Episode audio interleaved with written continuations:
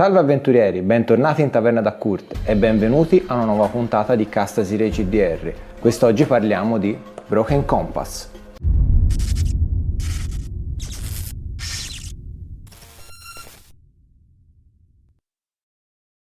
Come avevo promesso, quest'oggi parliamo di un gioco nuovo, un gioco creato dalla Two Little Mice e distribuito dalla Raven Distribution. Broken Compass si differenzia molto dai giochi di ruolo che ho portato sul canale ultimamente perché ha un sistema di gioco basato interamente sui dadi a sei facce e su una tipologia di successi diversa dal fare il più alto tiro di dado. Ma questo arriviamoci piano piano. Intanto parliamo dell'ambientazione. L'ambientazione di Broken Compass non è altro che il nostro mondo nell'epoca che più preferite. Ovviamente nel manuale base, questo che tengo in mano, eh, viene citato gli anni 90, 1999. Niente vieta di poterla ambientare le vostre avventure, le vostre ricerche del tesoro anche in altre epoche. Mm, ad esempio c'è già uscito un'espansione, la Golden Age, che sarebbero gli anni tra gli inizi del Novecento, dove l'esplorazione era proprio ai suoi anni d'oro, per così dire. Voi potete spaziare in tutte le epoche e come preferite in questo vasto e bellissimo mondo, tutto ancora da esplorare. Ovviamente potete metterci anche del sovrannaturale se volete cos'è una ricerca di un tesoro senza una mummia che si risveglia. Oltre alla questione ambientazione, che è interessante, veniamo ai tecnicismi del gioco. Per cominciare, vediamo la creazione del personaggio, perché mm, in questo gioco è veramente molto semplice. O meglio, può sembrare complicata a un primo acchito, o almeno come ve la spiegherò, ma in realtà parla è molto veloce e molto semplice. Vabbè, tanto per cominciare dovrete scegliere il nome del vostro personaggio e che ve lo dico a fare. In seguito dovrete scegliere mh, mm, le vostre tag, cioè mh, mm, diciamo la classe per così dire. Avrete diritto a scegliere due tag che possono essere le più disparate, cioè il pilota, mh, mm, il professore, l'eroe, lo scavezzacollo, insomma tutte queste cosine qui che vi daranno accesso alle vere e proprie abilità del personaggio. Quindi scegliendo queste due tag eh, voi andrete sulla scheda ad annerire dei diamantini. Come si anneriscono? Molto semplice, ogni tag ha un ambito, delle abilità e delle specialità. L'ambito racchiude tre abilità. Una volta che voi avrete annerito l'ambito, nel caso che le due tag avessero due ambiti uguali, andrete a annerire un diamantino nell'ambito secondario, che è quello tra parentesi. Se vi dovessero capitare due abilità uguali, annerirete due volte quell'abilità. In più vi spettano altri due diamantini da, annerire a vostra scelta dove preferite, in qualsiasi ambito e in qualsiasi abilità. E come funziona il gioco? Questi diamantini che voi annerite non sono altro che i dadi che voi andrete a tirare per superare le varie prove. E con questi dadi effettuerete dei successi o dei fallimenti. A questo alle sfide arriveremo più avanti. L'ultima cosa che vi dà la tag è la specialità. La specialità mh, mm, vi permette di ritirare i dadi che non hanno effettuato un successo. Anche perché nelle varie prove ci sarà la possibilità di effettuare dei rilanci, ma questi rilanci vi porteranno dei rischi. Tramite le vostre specialità invece questi rischi vengono annullati. Andrete a scegliere mh, la vostra origine, cioè chi sono i vostri genitori, da, più che altro da dove provengono. Poi sceglierete il luogo che chiamate casa e il luogo dove lavorate o comunque dove vi siete trasferiti recentemente per lavoro o per studio o quant'altro.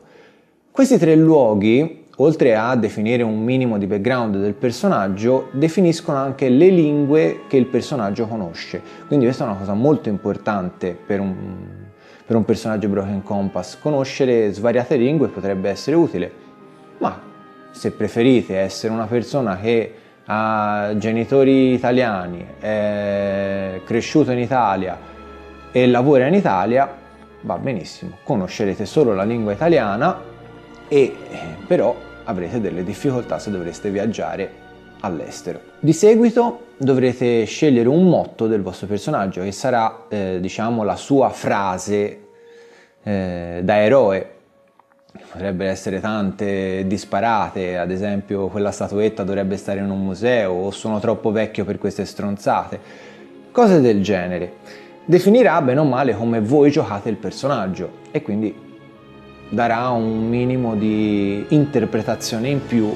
Infine dovrete scegliere l'equipaggiamento. Avrete a disposizione tre oggetti da scegliere, i quali possono essere anche inventati dal giocatore sul momento. Non solo gli oggetti possono essere inventati, quindi cose che non ci sono nel manuale, ma anche una delle specialità che voi andrete a scegliere, perché due specialità vi verranno date dalle tag, ma una la sceglierete voi e potreste anche inventarla. Ad esempio, se siete un personaggio che combatte in corpo a corpo, potreste decidere di prendere come specialità arti marziali e avere un rilancio nei tiri quando combattete a mani nude, perché siete stati addestrati nel combattimento disarmato e nelle arti marziali per l'appunto. La vostra scheda è pronta e potete cominciare a giocare. E quindi si arriva nel vivo della questione, alle sfide. Cosa sono? Sono delle difficoltà che gli, i vari eroi dovranno superare e superare tramite tiri di dado. Il Fortune Master, in questo caso si chiama Fortune Master invece Dungeon Master, non tira dadi. Per tutta la durata del gioco il Master non ha bisogno di tirare dadi perché pone delle difficoltà di vari livelli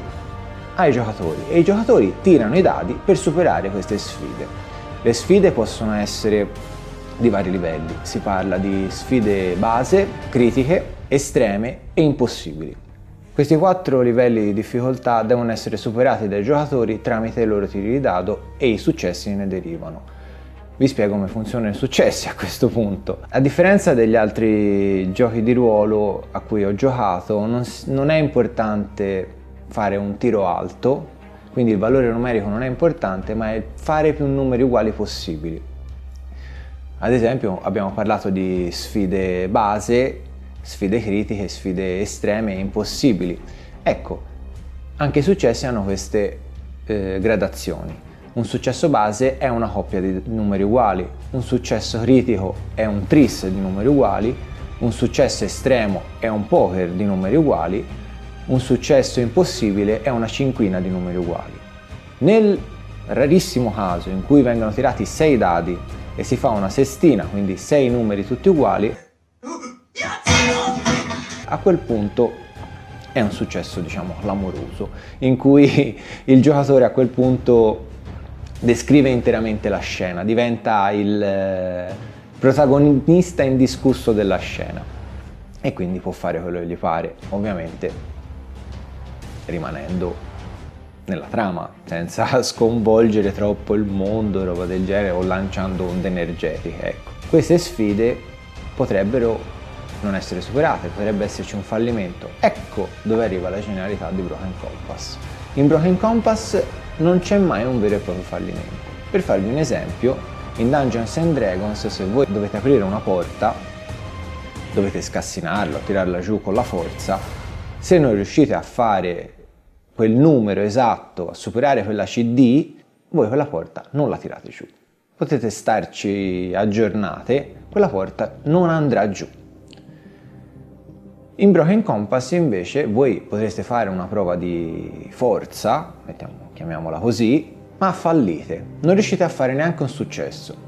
A questo punto si va avanti lo stesso, quindi la porta va giù, ma subite degli svantaggi.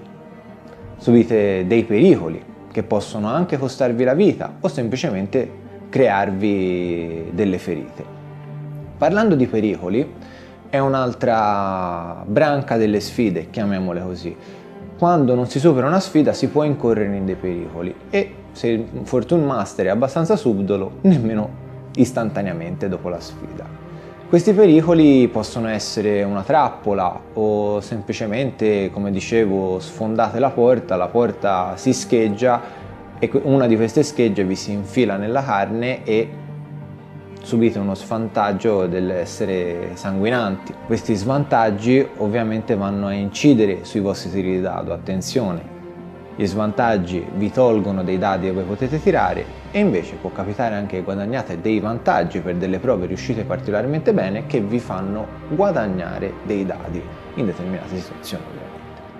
Parlavamo di pericoli. Come vi dicevo, il pericolo può essere eh, qualsiasi cosa che minaccia e attenta la vita dell'avventuriero. Quindi può essere un nemico, può essere una trappola, può essere un agente atmosferico. E questi pericoli hanno bisogno di un altro test, un'altra prova per essere superati. Hanno sempre le stesse difficoltà, base, critico, estremo, impossibile. E se non riuscite a superare nemmeno questo pericolo, ahimè, si comincia a subire pesantemente non vi preoccupate, non subite ferite, perché l'eroe nella storia di Broken Compass deve, deve uscirne sempre lindo, sempre pinto, senza eh, ferite gravi. Però perderete la vostra fortuna. Sì, perché nella scheda voi avrete un tot di punti fortuna, 12 per esattezza, che via via andrete a scalare per i pericoli che non avete superato. Un pericolo base, se non viene superato, vi toglierà un punto fortuna, un pericolo critico me ne toglierà due e via via via. Cosa succede quando finiscono questi punti fortuna? Eh, ahimè, siete a corto di fortuna e quindi può capitare che il vostro eroe soccomba a uno di questi pericoli. C'è un ultimo salvavita, chiamiamolo così, il portafortuna. Partirete l'avventura con un portafortuna e potrete utilizzarlo in una di queste situazioni. Quando siete a corto di fortuna e siete veramente alle pezze, pur di non perdere il personaggio, giustamente, utilizzerete il portafortuna, che vi permetterà di superare la prova e il portafortuna non è altro che una moneta. Voi la dovrete tirare facendo croce. Non solo superate la prova, quindi vi salvate, ma tenete anche il portafortuna. Se doveste fare testa invece il portafortuna viene perso e viene restituito al Fortune Master che lo terrà di conto perché c'è sempre la possibilità di recuperarlo, come anche la fortuna. La fortuna, proprio come i punti ferita in Dungeons and Dragons, può essere recuperata riposando in un luogo sicuro. Detto questo, mm, diciamo i tecnicismi e le regole ne abbiamo già parlato abbastanza, non vi voglio rovinare troppo anche la lettura del manuale che alla fine è impaginato bene e io ve lo consiglio caldamente. C'è un'ultima cosa di cui vorrei parlare di Broken Compass che mm, è molto interessante, trovare il tesoro, perché il vero fulcro del gioco è trovare il tesoro, che non state cercando solo voi, ma che cerca anche qualcun altro. E qui si arriva all'antagonista del gioco, il rivale.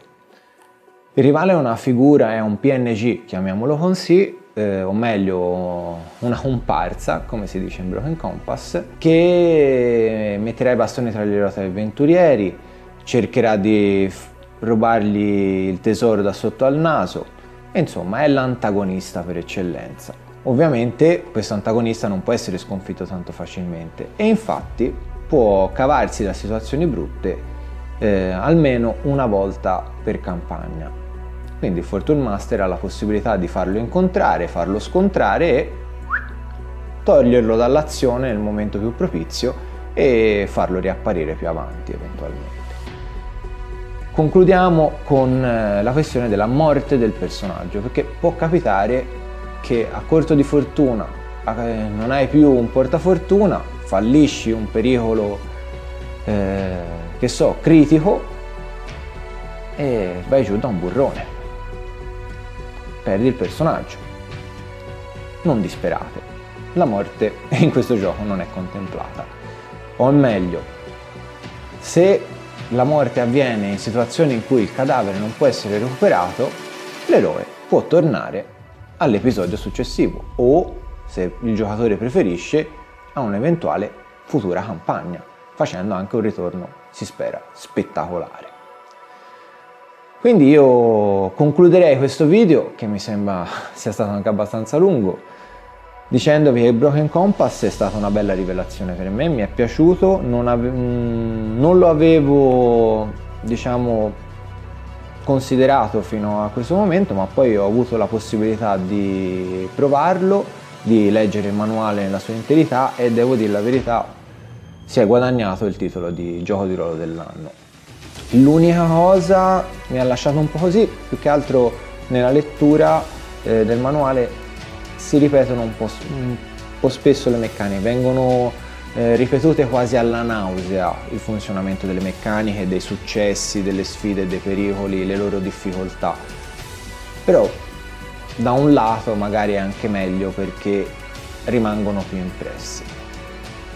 Con questo, avventurieri, io vi auguro delle buone giocate, vi auguro di provare tanti giochi di ruolo nuovi e alla prossima avventurieri!